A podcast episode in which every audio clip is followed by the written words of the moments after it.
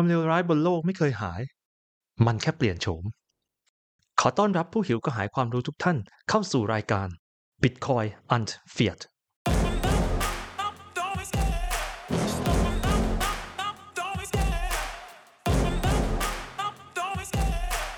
สวัสดีครับทุกท่าน ขอต้อนรับเข้าสู่ episode 4 ของ Bitcoin and Fiat ที่เราจะมาเอา Fiat ออกจากตัวกันกับผม ทิว ไทราเทล วันนี้นะครับ เราจะมาอ่านบทความต่อจากตอน episode 2ในบทความเปิดโปง IMF ระดับคุณภาพของคุณอเล็กซ์กลาสตีนกันต่อ เพื่อที่เราจะรู้เท่าทันองค์กร Fiat อย่าง IMF และ World Bank กันต่อนะครับ ตอนก่อนหน้านี้เราได้อ่านจนถึงบทที่ 4 จากทั้งหมด 18 บทของบทความ ซึ่งน่าจะสรุปให้เห็นถึงตัวโครงสร้างของ IMF และธนาคารโลก และอุปกรณ์ที่พวกเขาใช้ อย่างเช่นเงินช่วยเหลือ และเงินให้กู้เพื่อการปรับโครงสร้าง หรือ structural adjustment loan แล้วนะครับ ว่ามันคืออะไร และใช้มันในการขูดรีดประเทศที่ยากจนได้อย่างไร เรามาเริ่มเข้าสู่บทความกันต่อดีกว่าครับ บทความ เปิดโปงกลวิธีที่ IMF และธนาคารโลก ใช้กดขี่ประเทศที่ยากจน และผ่องถ่ายทรัพยากรสู่ประเทศที่ร่ำรวย โดยคุณอเล็กกลาสตินบทที่ 5 สิ่งที่แทนที่การสูบทรัพยากรจากชาติอาณานิคม ฉันเหนื่อยกับการรอแล้วล่ะ นายก็เป็นเหมือนกันไหม รอให้โลกเป็นที่ที่ดีงาม สวยงามและโอบอ้อมอารี เราเอามีดมาผ่าโลกนี้ให้เป็นสองซี่กันเถอะ และดูสิว่าหนอนอะไรที่กัดกินอยู่ที่ผิวของมัน Langston Hughes ในช่วงปลายทศวรรษ 1950 ยุโรปและญี่ปุ่น ฟื้นตัวจากสงครามค่อนข้างมาก และกลับสู่การเติบโตด้านอุตสาหกรรมได้อย่างดี ในขณะที่เหล่าประเทศโลกที่ 3 นั้น แทบไม่เหลือแล้วซึ่งเงินทุน แม้ประเทศเหล่านี้จะเคยมีงบการเงินที่ดีในช่วงยุค 1940 และต้นยุค 1950 ก็ตาม แต่เหล่าประเทศที่ยากจนที่เป็นผู้ส่งออกปัจจัยการผลิตสำหรับอุตสาหกรรม ต้องเผชิญปัญหาดุลการชำระเงิน เนื่องจากราคาสินค้าส่งออกของพวกเขาตกต่ำลงเป็นอย่างมาก และนี่คือจุดเริ่มต้นของกับดักหนี้และจะเป็นจุดที่ธนาคารโลกและกองทุน เปิดประตูต่อสิ่งที่ต่อมาจะกลายเป็นเงินปล่อยกู้นับมูลค่าล้านล้านดอลลาร์สหรัฐณจุดนี้เอง ถือเป็นจุดสิ้นสุดของยุคล่าอาณานิคมอย่างเป็นทางการ โดยจักรวรรดิในยุโรปได้ถอนตัวออกจากดินแดนที่เคยครอบครอง และข้อสมมติฐานในด้านการพัฒนาที่ถูกตั้งขึ้นในระดับนานาชาติก็คือ เหล่าประเทศที่พัฒนาเศรษฐกิจได้สำเร็จเป็นอย่างมากนั้น เป็นผลมาจากปัจจัยภายในประเทศเป็นหลัก โดยประเทศที่มีรายได้สูง สามารถประสบความสำเร็จในด้านการพัฒนาเศรษฐกิจได้ เพราะการมีธรรมาภิบาลที่ดี มีสถาบันการเมืองที่เข้มแข็ง และมีการดำเนินเศรษฐกิจภายใต้ตลาดเสรี ในขณะที่ประเทศรายได้ต่ำมักจะล้มเหลวในด้านการพัฒนา เพราะไม่มีสิ่งเหล่านี้ หรือไม่ก็เจอปัญหาจากการคอร์รัปชันหรือกฎระเบียบที่ยุ่งยากเกินไป หรือกระทั่งความไร้ประสิทธิภาพในการบริหารประเทศ สิ่งเหล่านี้แน่นอนว่าก็เป็นความจริง แต่อีกเหตุผลหนึ่งที่ชาติร่ำรวยสามารถร่ำรวยขึ้นมาได้ และชาติที่ยากจนกลับยากจนลงไปอีกนั้น ก็เป็นเพราะกลุ่มประเทศที่ร่ำรวย ได้ปล้นทรัพยากรจากประเทศที่ยากจน มาอย่างยาวนานนับร้อยร้อยปี ในช่วงยุคล่าอาณานิคม ในการปฏิวัติอุตสาหกรรมของอังกฤษนั้น คุณเจสันฮิกเกิลได้เขียนไว้ว่า ส่วนใหญ่แล้วจำเป็นต้องพึ่งพิงต้นฝ้าย ซึ่งเพาะปลูกบนพื้นที่ที่ใช้กำลังยึดมาจากชนเผ่าท้องถิ่นอเมริกัน แรงงานที่ใช้ในการเพาะปลูกก็เป็นทาสชาวแอฟริกัน ส่วนวัตถุดิบสำคัญอื่น ๆ ที่ผู้ผลิตชาวอังกฤษต้องการ เช่น ใยป่าน ไม้สูง แร่เหล็ก และเมล็ดธัญพืช ถูกผลิตโดยใช้แรงงานทาสบนดินแดนในอานัตในแถบรัสเซียและยุโรปตะวันออก ในขณะเดียวกัน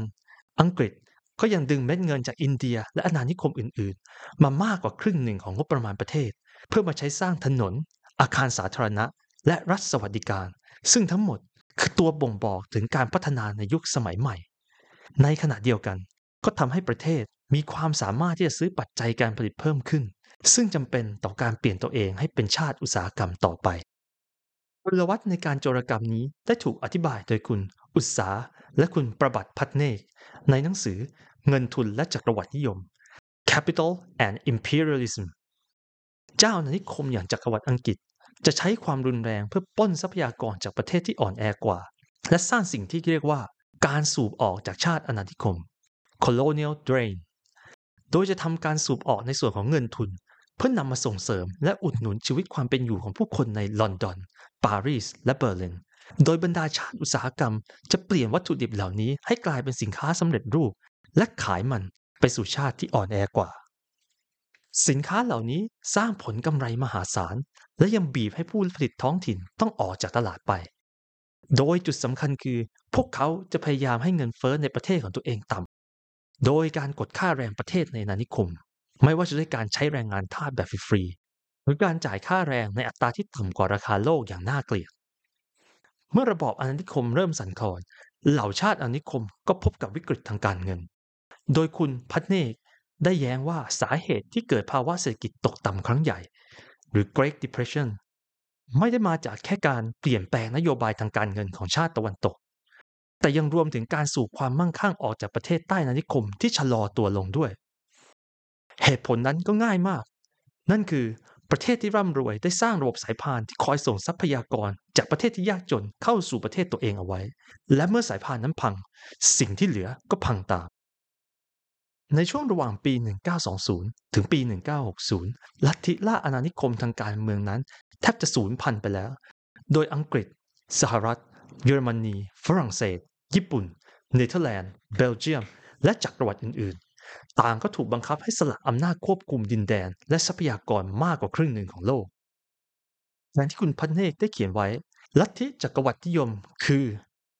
ารเข้าไปใช้และบังคับใช้การกดรายได้ของผู้คนในประเทศโลกที่ 3 เพื่อให้ได้มาซึ่งสินค้าโภคภัณฑ์หลักของประเทศนั้นๆ โดยไม่ต้องเผชิญปัญหากับราคาของอุปทานที่พุ่งสูงขึ้น โดยหลังจากปี 1960 สิ่งนี้ก็กลายเป็นหน้าที่ใหม่ของธนาคารโลกและ IMF นั่นก็คือการสร้างระบบสูบทรัพยากร จากประเทศที่ยากจนสู่ประเทศที่ร่ำรวยขึ้นมาอีกครั้ง ระบบ ที่แต่เดิมเคยดำรงอยู่ได้ด้วยการบังคับใช้ของระบอบจักรวรรดินิยม โอเคครับ ข้างล่างเป็นชาร์ตโดยมีคำอธิบายแผนภูมิที่อธิบายว่า การสูบทรัพยากรหลังยุคอาณานิคม จากประเทศที่กำลังพัฒนาไปสู่ประเทศที่พัฒนาแล้ว ซึ่งในชาร์ตจะแสดงให้เห็นตัวเลขของทรัพยากรที่ถูกสูบ ซึ่งตั้งแต่ปี 1960 จนถึงปี 2015จำนวนของทรัพยากรที่ถูกสูบสูงขึ้นอย่างมหาศาลขึ้นเรื่อยๆ หน่วยงานทั้งในสหรัฐ ยุโรป และญี่ปุ่น ต่างก็ต้องการให้เกิดสิ่งที่เรียกว่า ดุลยภาพภายใน internal equilibrium หรือพูดอีกในหนึ่ง คือมีการจ้างงานเต็มอัตรา พวกเขารู้ว่าไม่สามารถทำสิ่งนี้ให้เกิดขึ้นได้ง่าย ๆ จากการเพียงแค่อัดฉีดเงินอุดหนุนเข้าไปในระบบเศรษฐกิจแบบปิดที่แยกตัวเป็นเอกเทศ เพราะเงินเฟอ้อจะพุ่งขึ้นสูงมากอย่างควบคุมไม่ได้ และการจะทำให้สิ่งนี้สำเร็จ จำเป็นต้องมีทรัพยากรจากประเทศที่ยากจนป้อนเข้ามาการสูงมูลค่าส่วนเกินที่มากเป็นพิเศษออกมาจากแรงงานในกลุ่มประเทศชายขอบ ซึ่งกลุ่มประเทศแกนกลางนั้นกระทำมาตลอด เป็นที่รู้จักกันในนาม ค่าเช่าต่อระบอบจักรวรรดิหรือ imperialist rent ยิ่งถ้าบรรดาชาติอุตสาหกรรม สามารถได้มาซึ่งวัตถุดิบ และแรงงานในการผลิตที่ราคาถูก หลังจากนั้นยังสามารถขายสินค้าที่ผลิตเสร็จ กลับไปได้ในราคาที่กำไร พวกเขาก็จะยิ่งขยับเข้าใกล้ระบบเศรษฐกิจในฝันตามแบบฉบับของเทคโนแครดได้อีกนิดหนึ่ง และสุดท้ายพวกเขาก็ได้สิ่งนั้นมาจริง ๆ โดยในปี 2019 ค่าแรงของคนงานในประเทศที่กำลังพัฒนานั้น อยู่ในระดับเพียงร้อยละยี่สิบของค่าแรงของคนงานในประเทศที่พัฒนาแล้ว โดยตัวอย่างเพื่อจะให้เห็นภาพว่าธนาคารโลก สร้างพลวัตของการสูบเงินทุนออกจากนิคมขึ้นมาใหม่ได้อย่างไร คุณเพเยอร์ได้ยกกรณีของประเทศมอริเตเนีย ที่อยู่ทางตะวันตกเฉียงเหนือของแอฟริกาในช่วงปี 1960 กรณีนี้ถือเป็นเหตุการณ์คลาสสิก โดยโครงการเหมืองแร่ที่ชื่อมิเฟอร์มาได้รับการอนุมัติโดยฝรั่งเศส ผู้ซึ่งเป็นเจ้าอาณานิคม ก่อนที่อาณานิคมนี้จะประกาศอิสรภาพ ซึ่งในที่สุดแล้ว ข้อตกลงนี้ก็กลายเป็น โครงการที่แยกออกจากส่วนอื่นของประเทศ เนื่องจากตัวมันเองคือเมืองกลางทะเลทรายที่มีทางรถไฟต่อไปยังทะเล โดยโครงสร้างพื้นฐานต่างๆ ก็มีไว้เพื่อขุดสินแร่ส่งออกไปยังต่างประเทศ จนในปี 1969 ที่อุตสาหกรรมเหมืองแร่มีสัดส่วนคิดเป็นร้อยละ 30 ของผลิตภัณฑ์มวลรวมในประเทศ และร้อยละ 75 ของสินค้าส่งออกของมอริเทเนียนั้น รายได้กว่าร้อยละ 72 ถูกส่งออกไปยังต่างประเทศ และรายได้ในส่วนที่คนงานท้องถิ่นควรได้รับ เกือบทั้งหมดก็หายไปกับการนำเข้าสินค้า และเมื่อคนงานเหมืองลุกขึ้นรวมตัวประท้วง ข้อตกลงสไตล์นานิคมรูปแบบใหม่นี้ พวกเขาก็ถูกกำลังทหารและตำรวจปราบปรามอย่างรุนแรง ข้างล่างภาพเป็นชาร์ตโดยมีคำอธิบายแผนภูมิคือ มูลค่าเงินที่ถูกสูบออกจากประเทศที่กำลังพัฒนา ไปสู่ประเทศที่พัฒนาแล้ว ตั้งแต่ปี 1960 ถึง 2017 แยกตามภูมิประเทศ โดยมีหน่วยล้านล้านดอลลาร์สหรัฐ ซึ่งจะเป็นการแสดงข้อมูลในแต่ละช่องว่าแต่ละประเทศถูกดูดทรัพยากรไปมากเท่าไหร่ โดย ประเทศจีนมีมูลค่าที่ถูกดูดออกไปถึง 18.76 ล้านล้านดอลลาร์สหรัฐ เอเชียตะวันออกเฉียงใต้และเขตแปซิฟิก 11.13 แอฟริกาเหนือตะวันออกกลางและเอเชียกลางรวมกัน 10.9 ประเทศชายขอบยุโรป 8.75 ลาตินอเมริกา และหมู่เกาะแถบคาริบเบียน 6.48 เอเชียใต้ 4.62 และประเทศในเขตแอฟริกาใต้ทะเลทรายซาฮารา 2.26 สามารถดูได้ในบทความนะครับ มิเฟอร์มาถือเป็นเพียงตัวอย่างรวมๆ ของสิ่งที่เรียกว่า เครื่องหมายคำพูด การพัฒนา ที่ถูกบังคับใช้กับประเทศโลกที่ 3 ทั้งหมด ตั้งแต่สาธารณรัฐโดมินิกัน ถึงมาดากัสการ์จนไปถึงกัมพูชา โครงการเหล่านี้ขยายตัวขึ้นอย่างรวดเร็วในช่วงปี 1970 โดยต้องขอบคุณระบบเปโตรดอลลาร์ที่ทำให้มันเกิดขึ้น ในช่วงหลังปี 1973 ธนาคารในกลุ่มโอเปกที่มีเงินเหลือใช้มหาศาลจากราคาน้ำมันที่พุ่งทะยาน ได้นำเงินไปลงทุนในเงินฝากธนาคาร และพันธบัตรรัฐบาล ในธนาคารของชาติตะวันตกทำให้ธนาคารเหล่านี้จำเป็นต้องหาแหล่งเพื่อจะปล่อยกู้เงินฝากที่เติบโตขึ้น โดยเหล่าเผด็จการในลาตินอเมริกาแอฟริกาและเอเชียหรือเป็นเป้าหมายที่ยอดเยี่ยม เพราะพวกเขามีความโหยหาผลตอบแทนระยะสั้นที่สูง หรือ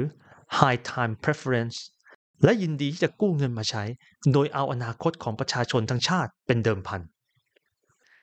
สิ่งที่ช่วยเร่งการเติบโตของเงินกู้นั้นก็คือ IMF Put โดยธนาคารเอกชนเริ่มมีความเชื่อ ซึ่งถูกต้องว่าถ้าหากประเทศใดผิดนัดชำระหนี้ ทางกองทุน IMF ก็พร้อมที่จะให้เงินกู้ช่วยเหลือเพื่อปกป้องการลงทุนของพวกเขา ยิ่งไปกว่านั้น อัตราดอกเบี้ยในช่วงกลางยุค 1970 มักจะอยู่ในระดับติดลบ จึงกระตุ้นให้เกิดการกู้เงินมากขึ้นไปอีก เมื่อเหตุการณ์เหล่านี้ รวมเข้ากับการที่ประธานธนาคารโลก อย่างนายโรเบิร์ตแมคนามรายืนยันที่จะให้ขยายความช่วยเหลือออกไปอย่างมหาศาล มันส่งผลให้เกิดการสร้างหนี้ขึ้นอย่างบ้าคลั่ง ตัวอย่างเช่น ธนาคารในสหรัฐ ซึ่งปล่อยเงินกู้ให้ประเทศโลกที่ 3 เพิ่มขึ้นกว่า 300%เป็นมูลค่าถึง 450,000 ล้านดอลลาร์สหรัฐ ในระหว่างช่วงปี 1978 ถึง 1982 หมายเหตุผู้แปล put ในที่นี้มาจากคำว่า put option หมายถึง สิทธิ์ในการขายทรัพย์สินอ้างอิง หรือ underlying asset ในอนาคต ในราคาที่ตกลงกันล่วงหน้า โดยผู้ที่ซื้อหรือครอบครองสิทธินี้ไว้ จะมีสิทธิ์ที่จะขายทรัพย์สินอ้างอิงนั้นๆ ในอนาคต ตามราคาที่ได้ตกลงกันไว้ล่วงหน้า ซึ่งจะเป็นประโยชน์สำหรับผู้ที่ครอบครองสิทธิ์ในกรณีที่ราคาของทรัพย์สินอ้างอิงนั้นลดลงในอนาคต ในทางปฏิบัติแล้ว สิ่งนี้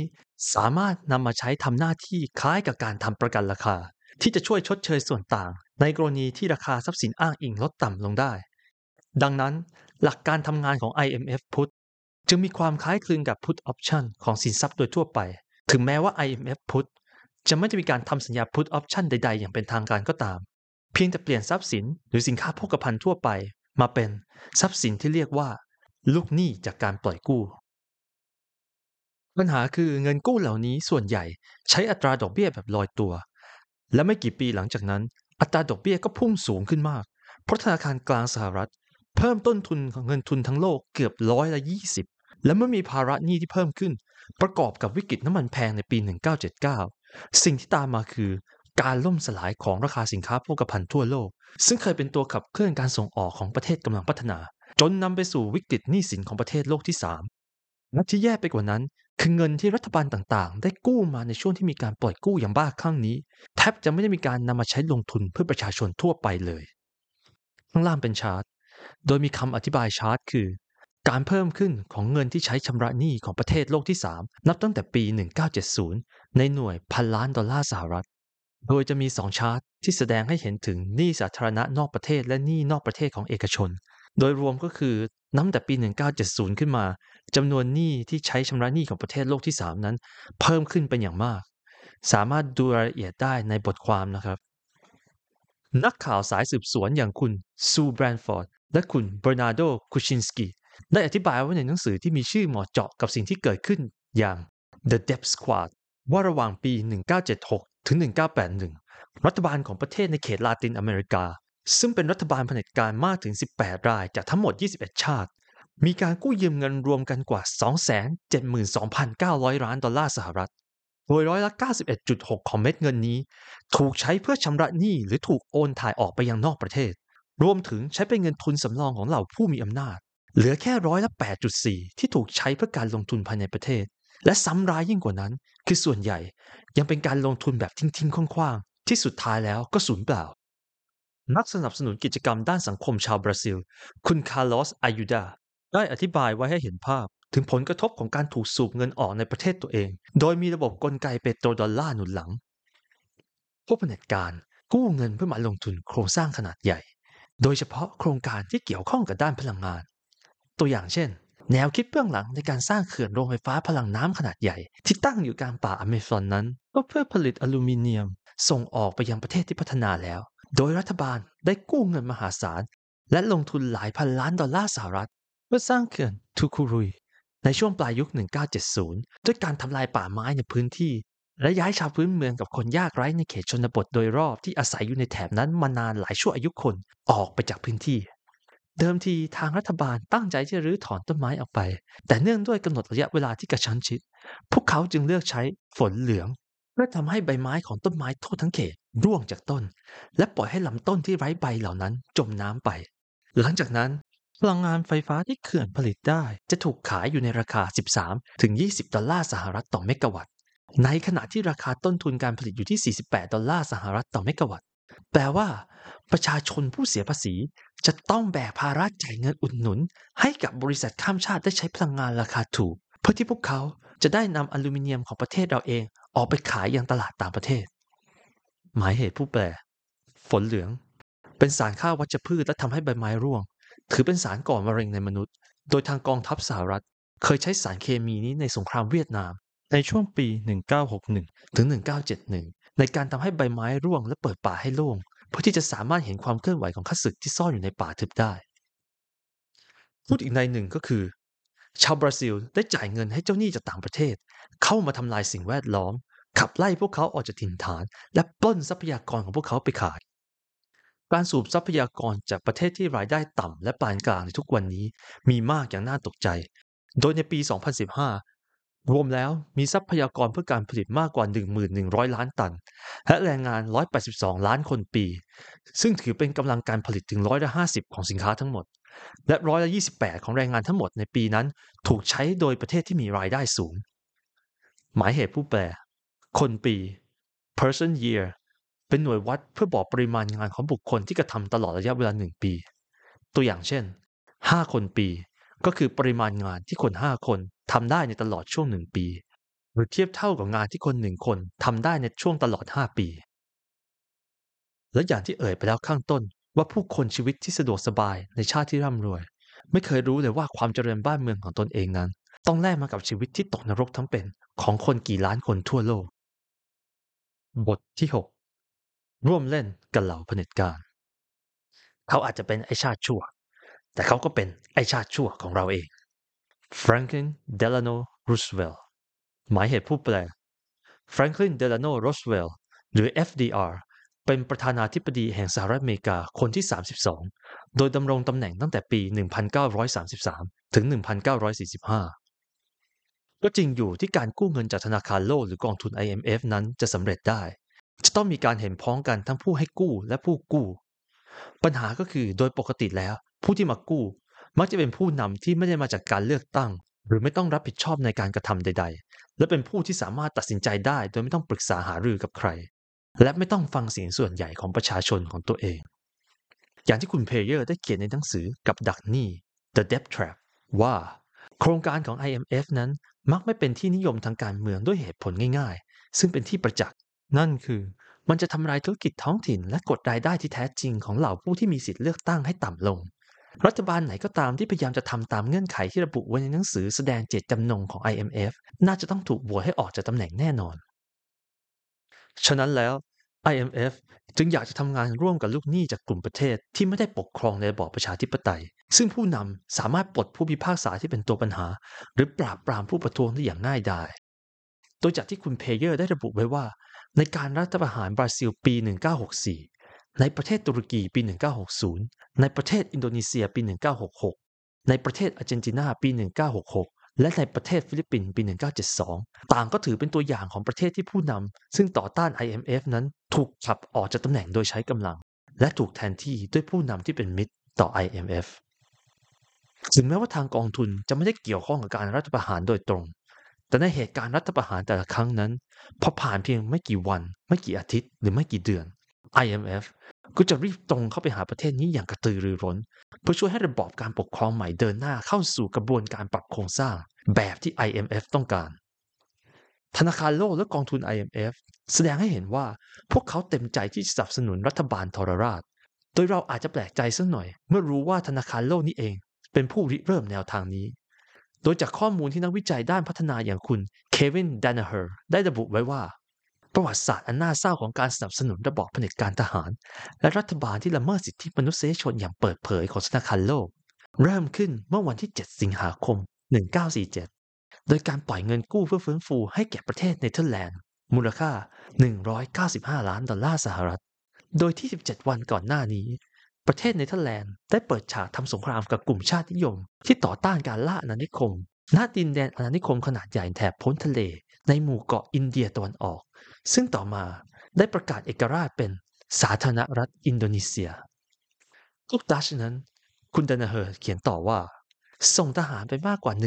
145,000 นาย จากชาติที่มีผู้อยู่อาศัยเพียง 10 ล้านคนณเวลานั้น และทั้งที่ยังอยู่ในช่วงของการดิ้นรนทางเศรษฐกิจ เพื่อฟื้นฟูกำลังการผลิตให้กลับไปอยู่ในระดับร้อยละ 90 เมื่อเทียบกับปี 1939 และปล่อยมาตรการสกัดกั้นกิจกรรมทางเศรษฐกิจเต็มรูปแบบ ในดินแดนที่ฝ่ายชาตินิยมยึดครอง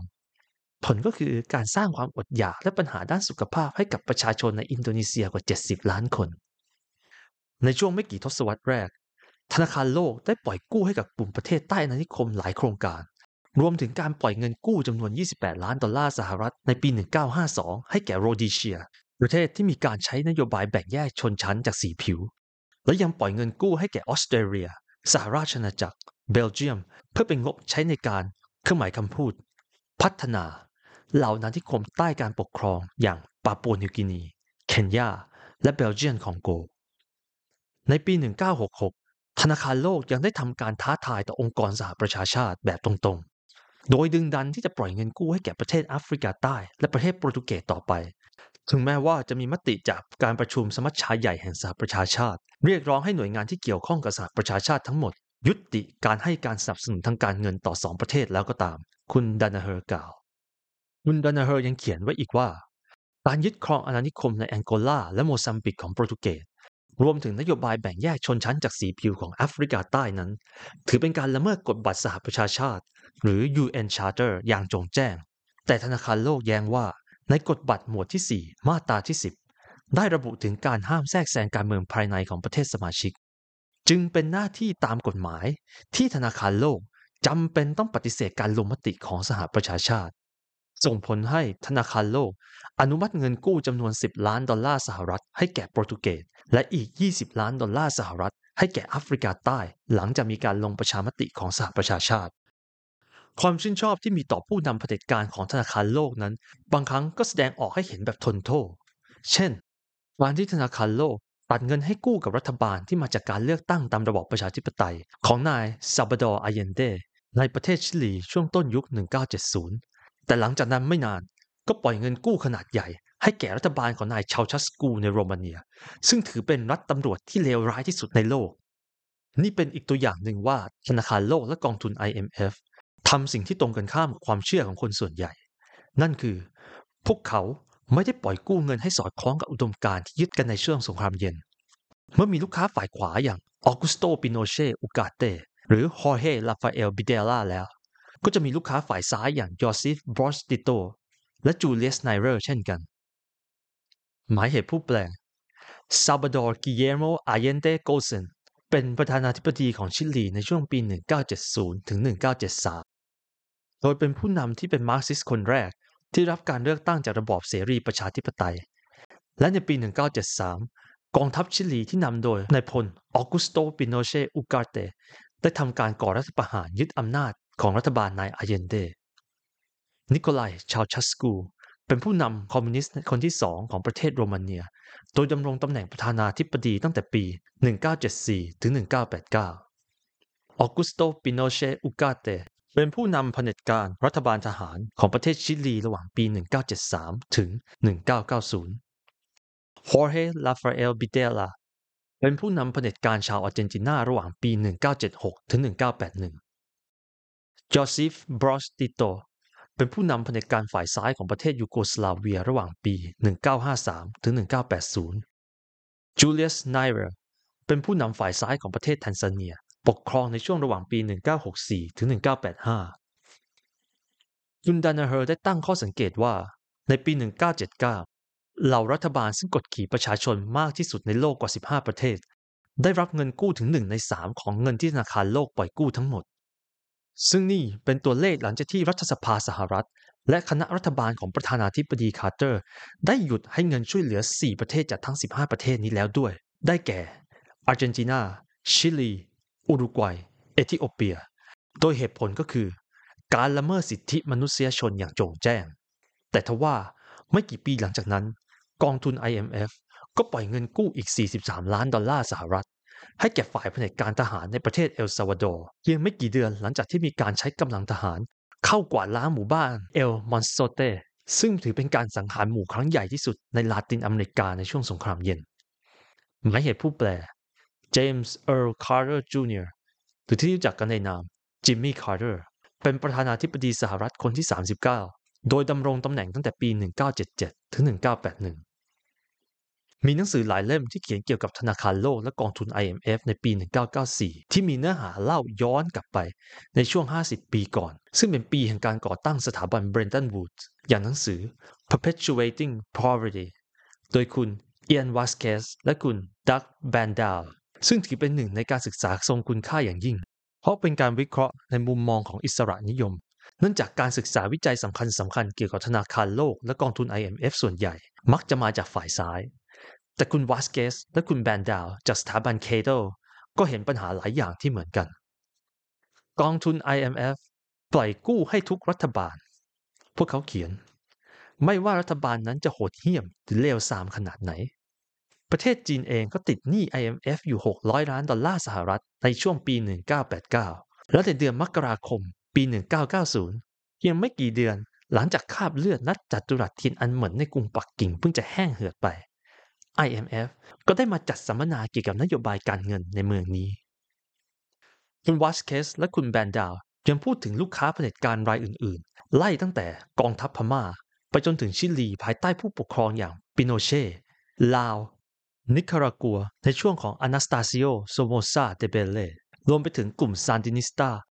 ซีเรีย และเวียดนาม หมายเหตุผู้แปลอนาสตาซิโอโซโมซาเดเบเลเป็นผู้นำของประเทศนิคารากัวในตั้งแต่ปี 1967 จนกระทั่งถูกโค่นล้ม โดยพรรคแนวร่วมปลดปล่อยแห่งชาติซานดินิสตา FSLN ในปี 1979 กลุ่มซานดินิสตาหรือซานดินิสตัส หมายถึงกลุ่มบุคคลซึ่งเป็นสมาชิกของพรรคแนวร่วมปลดปล่อยแห่งชาติซานดินิสตาในภาษาสเปน Frente Sandinista de Liberación Nacional FSLN ในภาษาอังกฤษ Sandinista National Liberation Front ซึ่งเป็นพรรคการเมืองแนวสังคมนิยมของประเทศนิคารากัว กองทุน IMF นั้น พวกเขากล่าว แทบจะไม่เคยเจอผู้นำเผด็จการที่พวกเขาไม่ชอบ คุณวาสเกสและคุณแบนดาว ลงรายละเอียดเกี่ยวกับความสัมพันธ์ของระบอบปกครองมาร์กซิสเลนินของเมืองกิสตูฮันเลอร์มาเรียมในประเทศเอธิโอเปีย ประเทศซึ่งธนาคารโลกสนับสนุนเงินมากกว่าร้อยละ16 ของงบประมาณประจำปีของรัฐบาล ซึ่งนี่คือหนึ่งในรัฐบาลที่มีประวัติด้านการละเมิดสิทธิมนุษยชนที่เลวร้ายที่สุดของโลก การปล่อยเครดิตเงินกู้ของธนาคารโลกนั้น มาในช่วงเวลาเดียวกับที่กองกำลังของเมืองกิสตูกำลังเดินหน้า กวาดต้อนผู้คนเข้าค่ายกักกัน และพื้นที่นารวม และพวกเขาก็ได้ชี้ให้เห็นอีกว่า ธนาคารโลกได้ให้เงินกับสุดาน 16 ล้านดอลลาร์สหรัฐ ในช่วงเดียวกับที่รัฐบาลกำลังขับไล่ผู้ลี้ภัยกว่า 750,000 คน ออกจากเมืองคารทูมไปยังทะเลทรายอันแห้งแล้ง และธนาคารโลกยังได้ให้เงินนับล้านดอลลาร์สหรัฐแก่อิหร่าน ประเทศเผด็จการเทวนิยมโหดเหี้ยม และโมซัมบิกที่กองกำลังรักษาความมั่นคงของประเทศนั้นฉาวโฉ่ในเรื่องของการทรมาน ข่มขืน และการฆ่าตัดตอนผู้ต่อต้านอำนาจรัฐ หมายเหตุผู้แปล มังกิสตูฮัลเลอร์มาเรียม เป็นผู้นำของประเทศเอธิโอเปีย โดยดำรงตำแหน่งตั้งแต่ช่วงปี 1977 ถึง 1991 ระบอบเทวนิยม หรือเทวาธิปไตย theocracy คือระบอบการปกครองที่รัฐปกครองโดยอ้างอำนาจจากเทพหรือพระเจ้า ในหนังสือปี 2011 เรื่อง Defeating Dictators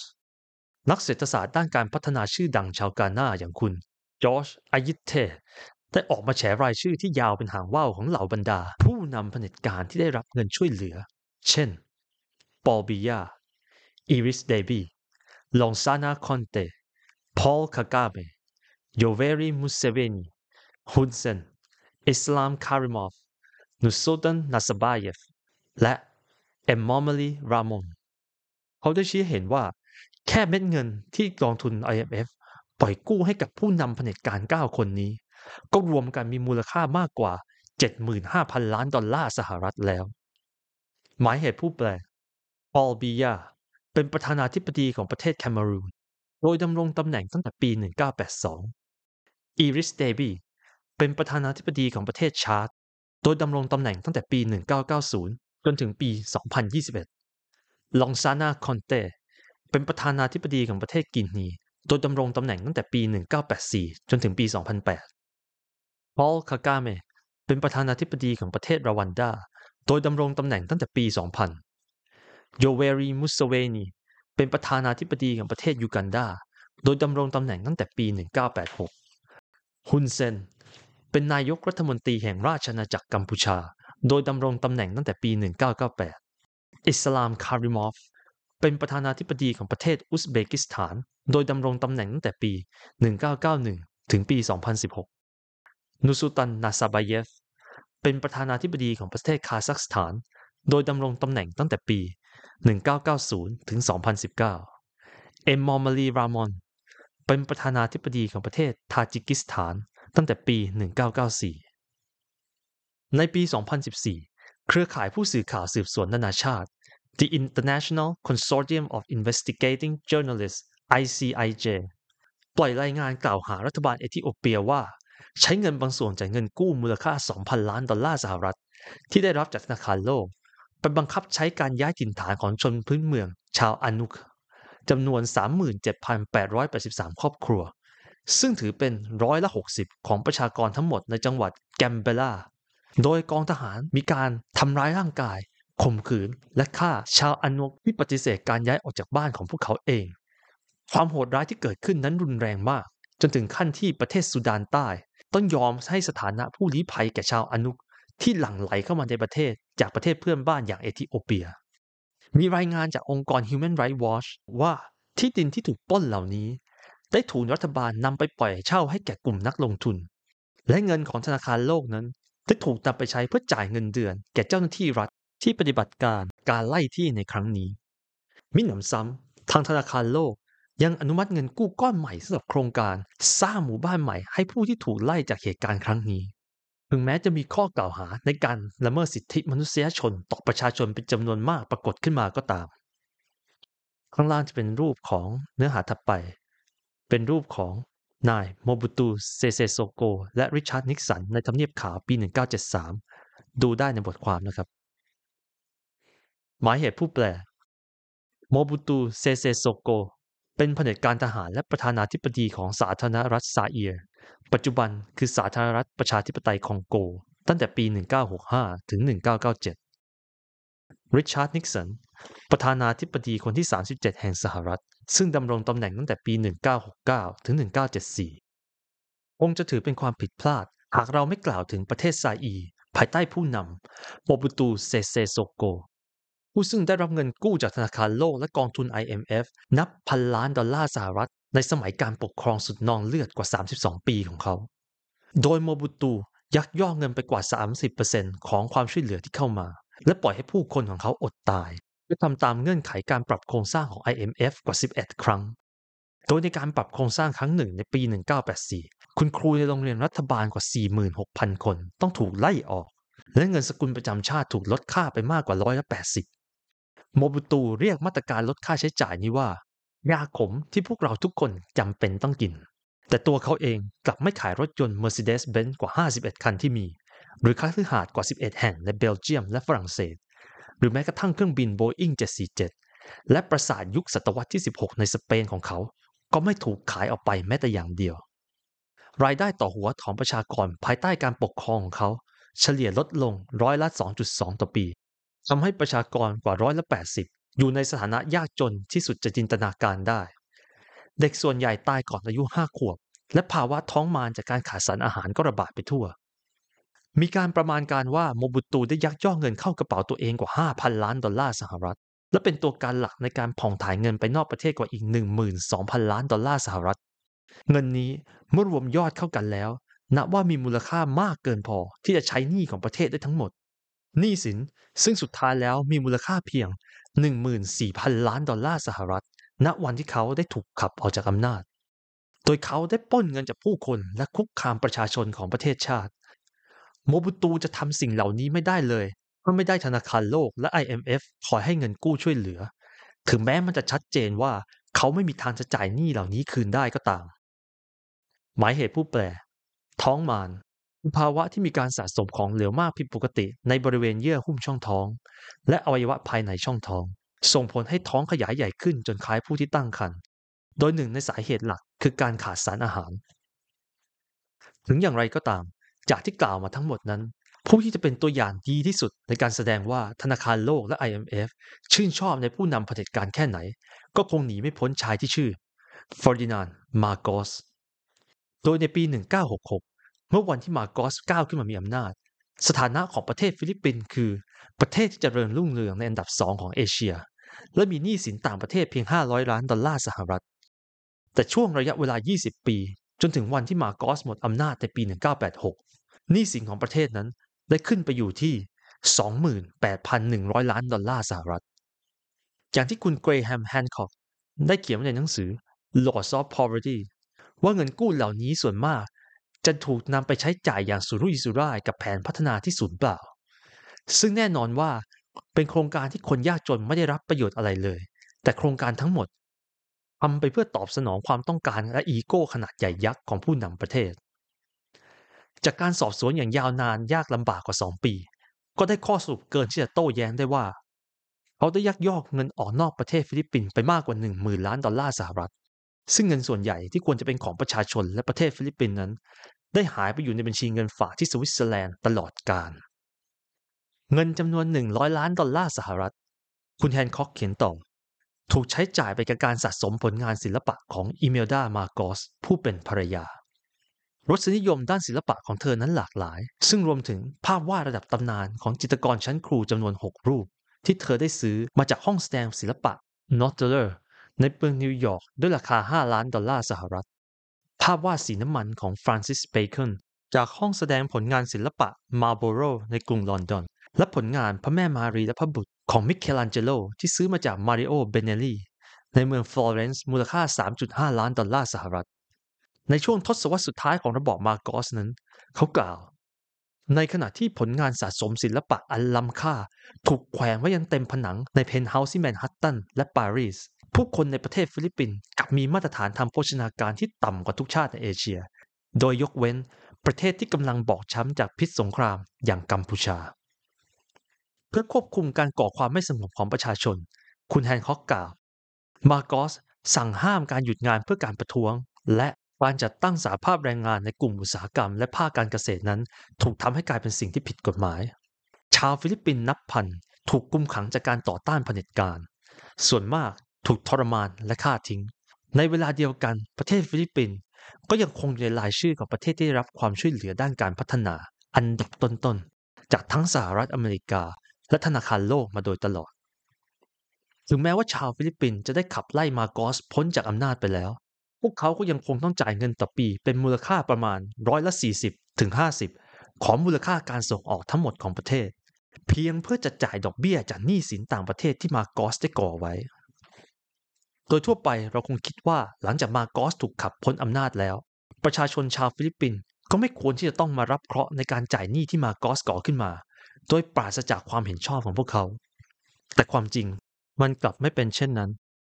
ในทางทฤษฎีแล้ว แนวความคิดนี้เรียกว่าหนี้ที่ชั่วร้าย หรือ odious debt ซึ่งถูกคิดค้นโดยประเทศสหรัฐอเมริกาในปี 1898 ในตอนที่พวกเขาปฏิเสธการใช้หนี้แทนประชาชนคิวบา หลังจากที่กองกำลังของชาวสเปนได้ถูกขับไล่ออกไปจากเกาะ ผู้นำสหรัฐได้ตัดสินว่าหนี้สินที่สร้างขึ้นเพื่อใช้กำราบ หรือเพื่อใช้ยึดอำนาจจากประชาชนนั้น ถือว่าไม่ชอบด้วยกฎหมาย แต่ทางธนาคารโลกและกองทุน IMF เอง ก็ไม่เคยทำตามบรรทัดฐานนี้เลยในตลอดระยะเวลา 75 ปีที่ได้ดำเนินงานมา และช่างเป็นเหมือนเรื่องตลกลายด้วยซ้ำที่ทาง IMF เองก็มีบทความลงในเว็บไซต์ของพวกเขา ที่แนะนำว่าคนอย่างโซโมซา มาโกสประเทศแอฟริกาใต้ยุคแบ่งชนชั้นสีผิวเบบี้ด็อกของประเทศเฮติ และซานิอาบาชาของประเทศไนจีเรีย ทั้งหมดนี้ล้วนกู้ยืมเงินมาอย่างไม่ชอบด้วยกฎหมาย และควรยกหนี้ให้กับประชาชนที่ตกเป็นเหยื่อของประเทศเหล่านี้ แต่สิ่งนี้ก็เป็นเพียงคำแนะนำที่ยังไม่เคยถูกนำไปปฏิบัติจริง หมายเหตุผู้แปลอนาสตาซิโอโซโมซาเดเบเลเป็นผู้นำของประเทศนิคารากัวตั้งแต่ปี 1967 จนกระทั่งถูกโค่นล้มโดยพรรคแนวร่วมปลดปล่อยแห่งชาติซานดินิสตา FSLN ในปี 1979 ชองโคลดดูวาลีเยร์ฉายาเบบี้ด็อกเป็นผู้นำของประเทศเฮติในช่วงปี 1971 ถึง 1986 ซานิอาบาชา เป็นผู้นำของประเทศไนจีเรีย โดยดำรงตำแหน่งระหว่างปี 1993 ถึง 1998 พูดในทางเทคนิคและในทางศีลธรรมแล้วหนี้ส่วนใหญ่ของประเทศโลกที่ 3 ควรจะถือว่าเป็นหนี้ที่ชั่วร้าย และประชาชนของประเทศเหล่านั้น ไม่ควรต้องรับผิดชอบอะไร หากผู้นำเผด็จการของประเทศถูกขับไล่ออกไป เพราะอย่างไรก็ตาม ในกรณีส่วนใหญ่ ผู้คนต้องรับเคราะห์จากการจ่ายหนี้คืนนั้น ไม่ได้มีโอกาสเลือกผู้นำของตนเอง และไม่ได้เลือกที่จะกู้เงิน ซึ่งจะต้องมาแลกด้วยอนาคตของพวกเขาเองด้วยเช่นกัน โดยในเดือนกรกฎาคมปี 1987 ผู้นำการปฏิวัติ โทมัสซังการา ได้ขึ้นกล่าวสุนทรพจน์ต่อองค์กรแอฟริกาสามัคคี Organization of African Unity OAU ณประเทศเอธิโอเปีย เขาปฏิเสธที่จะจ่ายหนี้ที่ถูกสร้างขึ้นในยุคที่บูกินาฟาโซ ยังตกเป็นเมืองขึ้นของฝรั่งเศส และสนับสนุนให้ประเทศอื่น ๆ ในแอฟริกาที่ตกอยู่ในสถานะเดียวกับเขาทำตาม หมายเหตุผู้แปล โตมัสซังการา เป็นประธานาธิบดีคนแรกของประเทศบูกินาฟาโซโดยดำรงตำแหน่งตั้งแต่ปี 1983 ถึง 1987 เราจะไม่จ่ายเขากล่าว เพราะเราไม่ใช่ผู้ที่ต้องรับผิดชอบในการก่อหนี้นี้ซังการาโด่งดังขึ้นมาจากการคว่ำบาตร IMF ปฏิเสธที่จะเข้าร่วมการปรับโครงสร้าง เพียงสามเดือนหลังจากการกล่าวสุนทรพจน์ข้างต้น เขาก็ถูกลอบสังหารโดยบลาสกงปาโอเร ผู้ที่ต่อมาได้ก่อตั้งระบบเผด็จการทหาร และปกครองประเทศยาวนานกว่า 27 ปี โดยได้รับเงินกู้เพื่อการปรับโครงสร้างกว่า 4 ครั้งจาก IMF และทำการกู้เงินอีกหลายครั้งจากธนาคารโลก เพื่อใช้ในโครงการโครงสร้างพื้นฐานต่างๆ และโครงการด้านเกษตรกรรม ซึ่งนับตั้งแต่การตายของซังการานั้น ก็แทบจะไม่มีผู้นำประเทศใดเลย ที่จะกล้าลุกขึ้น มาแสดงจุดยืนในการปฏิเสธหนี้สินที่พวกเขาไม่ได้ก่อ ข้างล่างเป็นรูปภาพ ระหว่างนายบลัสกอมปาโอเรและกรรมการบริหารของ IMF โดมินิกสโตรสกานสามารถดูได้ในบทความนะครับ แต่ก็มีกรณียกเว้นใหญ่ ๆ เช่น ประเทศอิรัก โดยหลังจากการบุกของสหรัฐอเมริกา และขับไล่ซัดดัมฮุสเซนในปี 2003 ทางการสหรัฐ สามารถทำให้หนี้บางส่วนที่ก่อโดยฮุสเซน ถือเป็นหนี้ที่ชั่วร้าย และทำการยกหนี้ให้ นี่ถือเป็นกรณีที่พิเศษมากๆ แต่สำหรับคนนับพันล้านคนที่ต้องทนทุกข์ภายใต้ลัทธิล่าอาณานิคม หรือเผด็จการ และถูกบังคับให้จ่ายหนี้เหล่านี้พร้อมดอกเบี้ย พวกเขาไม่เคยได้รับสิทธิพิเศษแบบนี้ หมายเหตุผู้แปลซัดดัมฮุสเซนเป็นประธานาธิบดีคนที่ 5 ของอิรัก โดยดำรงตำแหน่งตั้งแต่ปี 1979 ถึง 2003 ในช่วงไม่กี่ปีที่ผ่านมา IMF ถึงขนาดทำตัวเป็นเหมือนกองกำลังต่อต้านการปฏิวัติ และคอยสกัดกั้นกิจกรรมเคลื่อนไหวเรียกร้องประชาธิปไตย โดยในช่วงยุค 1990 กองทุน IMF ถูกวิพากษ์วิจารณ์อย่างหนักจากทั้งฝ่ายซ้ายและฝ่ายขวา จากการมีส่วนสนับสนุนให้อดีตสหภาพโซเวียต เกิดความไร้เสถียรภาพอย่างรุนแรง ในช่วงที่ประเทศตกอยู่ในความโกลาหลทางเศรษฐกิจ จนผลักดันให้ประเทศกลับเข้าสู่ระบอบเผด็จการของวลาดิเมียร์ปูติน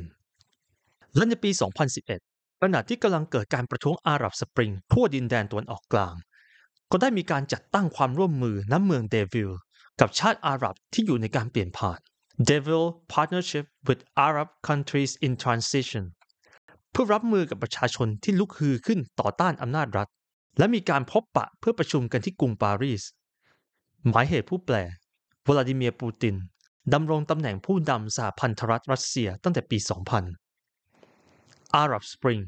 เป็นการเดินขบวน การประท้วงและการปฏิวัติที่เกิดขึ้นในโลกอาหรับในช่วงปี 2010 ถึง 2012 โดยส่งผลให้ผู้นำในประเทศต่างๆ ถูกโค่นอำนาจ เช่น ในตุนิเซีย อียิปต์ ลิเบีย เยเมน และมีการประท้วงขนาดใหญ่เกิดขึ้นในอัลจีเรีย อิรัก จอร์แดน คูเวต โมร็อกโก และสุดาน ด้วยกลไกในการร่วมมือครั้งนี้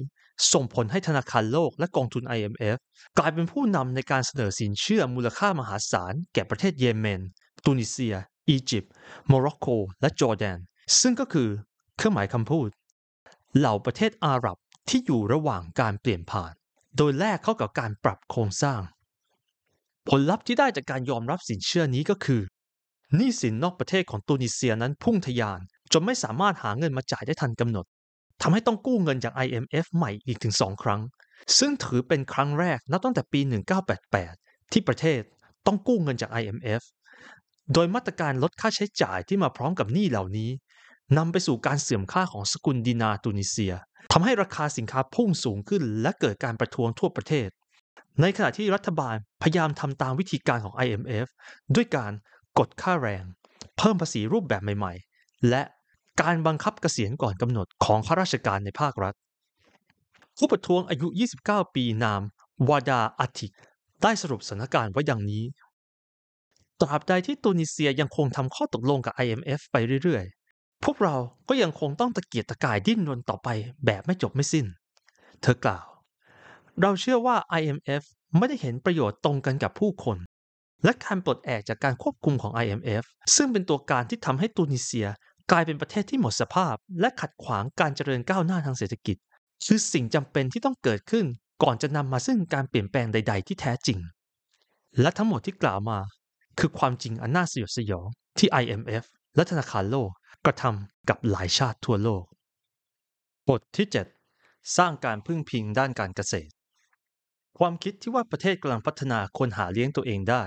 ถือเป็นสิ่งลงยุคที่ล้าสมัยแล้ว มันจะดีกว่าถ้าความมั่นคงทางอาหารของพวกเขา อยู่ได้ด้วยการพึ่งพิงผลผลิตทางการเกษตรของสหรัฐ ซึ่งโดยส่วนใหญ่มักมีให้พร้อมในราคาที่ถูกกว่า อดีตรัฐมนตรีกระทรวงเกษตรสหรัฐ จอห์นบล็อกผลลัพธ์ของนโยบายธนาคารโลกและกองทุน IMF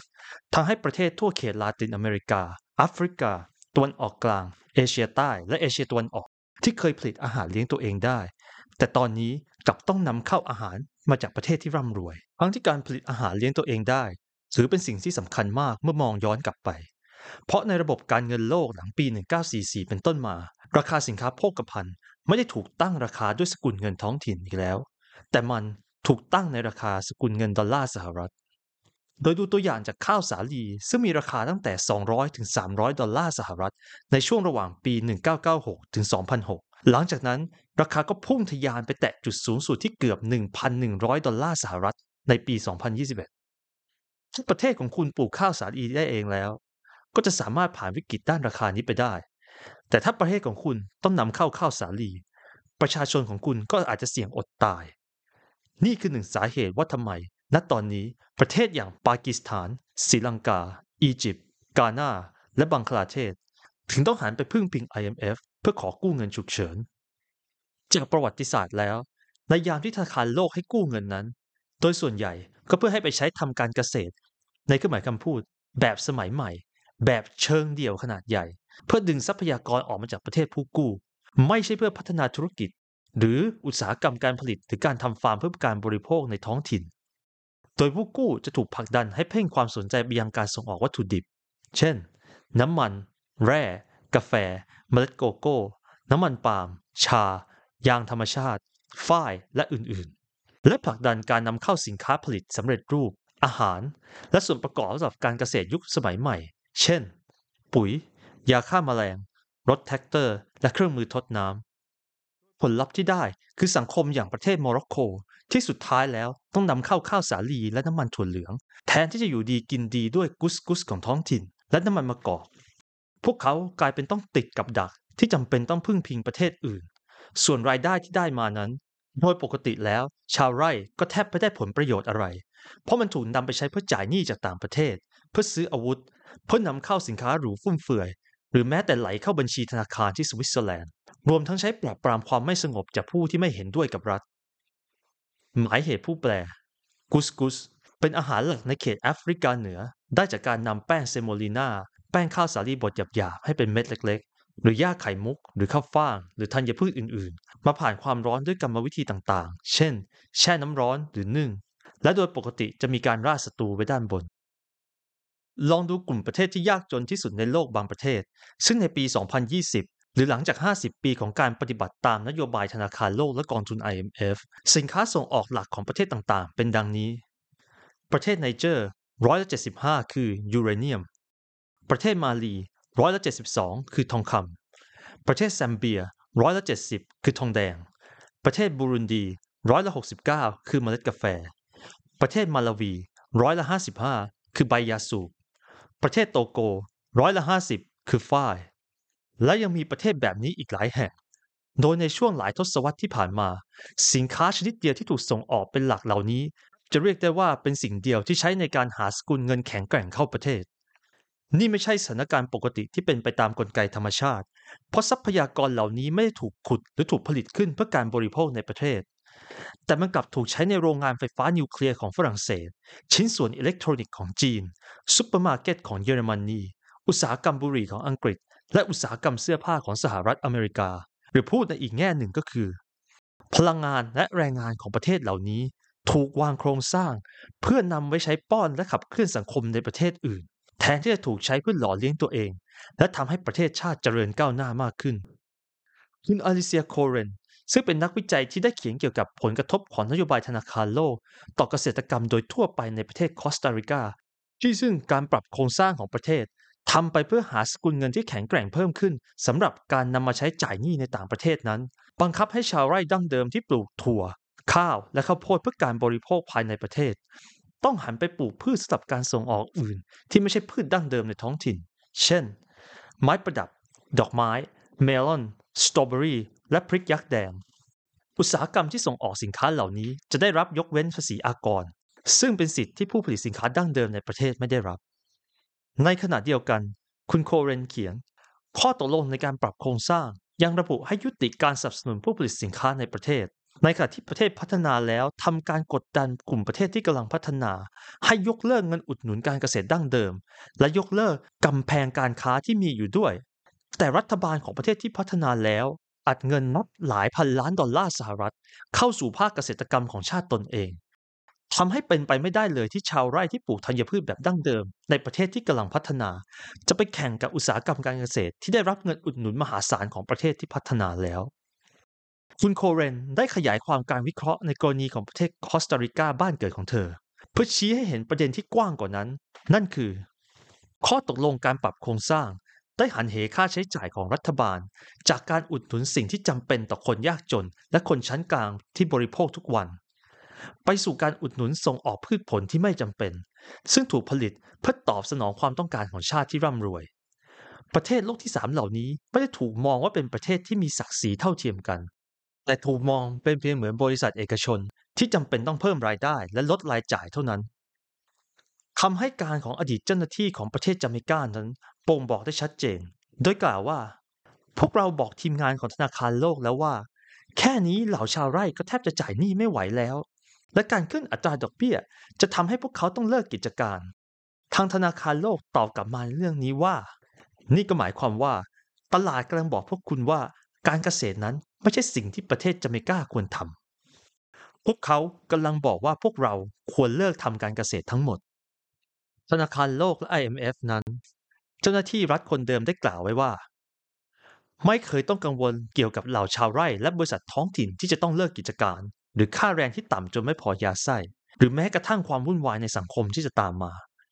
พวกเขาคิดแค่ว่ามันเป็นหน้าที่ของเราที่จะต้องมีกองกำลังรักษาความมั่นคงแห่งชาติที่แข็งแกร่ง มากพอที่จะสามารถปราบปรามความไม่สงบใด ๆ ที่เกิดขึ้นได้ รัฐบาลของประเทศกำลังพัฒนานั้นติดกับดักเพราะท่ามกลางหนี้สินที่มากมายเกินจะรับมือได้ สิ่งเดียวที่พวกเขายังสามารถควบคุมได้จริง ๆ เพื่อใช้เพิ่มรายได้ขึ้นมานั่นก็คือ การกดค่าแรง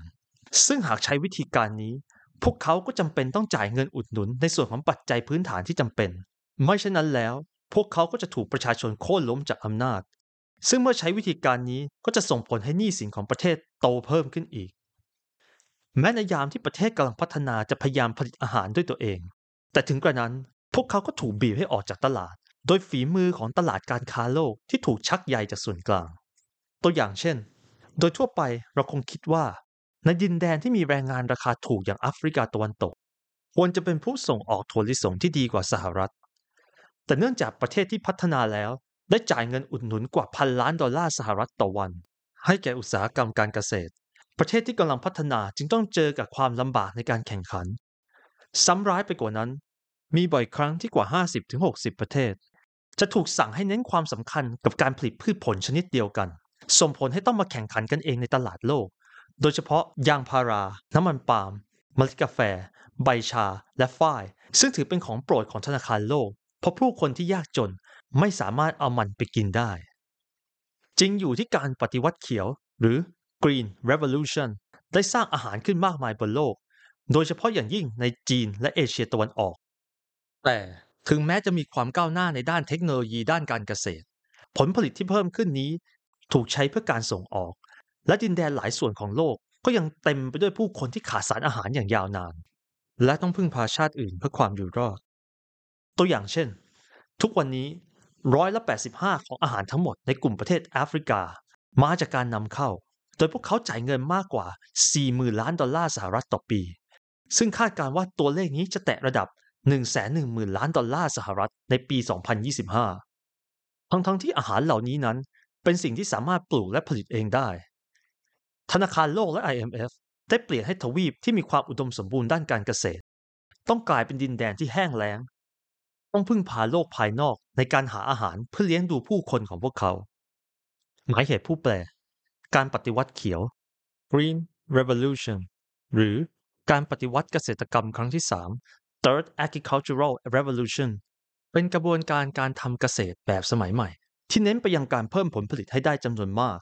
โดยใช้เทคโนโลยีและวิทยาศาสตร์สมัยใหม่ในการเพาะปลูก เช่น ธัญพืชที่ให้ผลผลิตสูง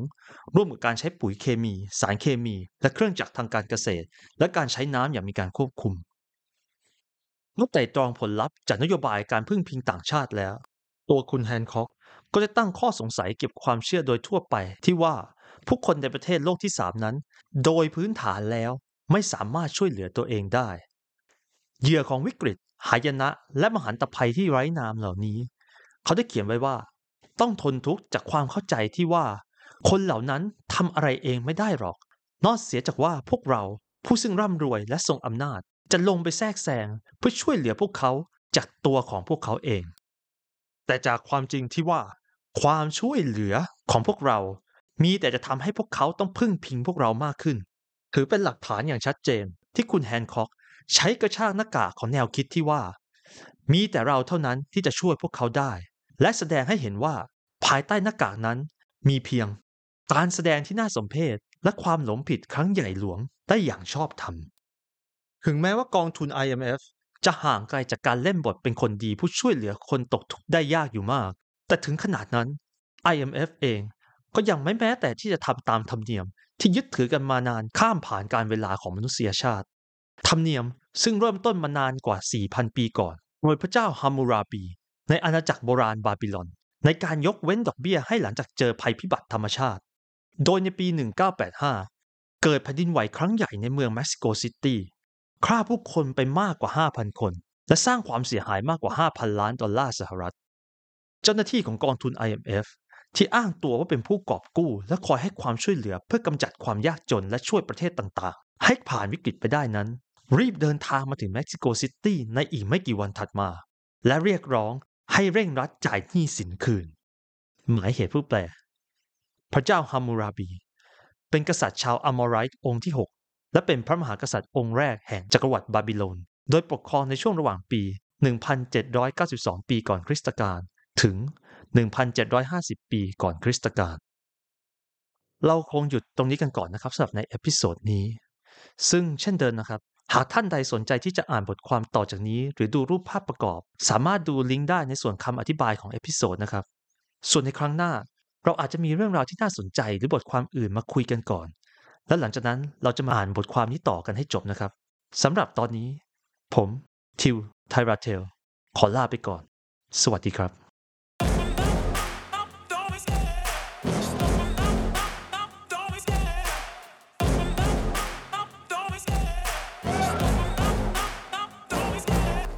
the chase.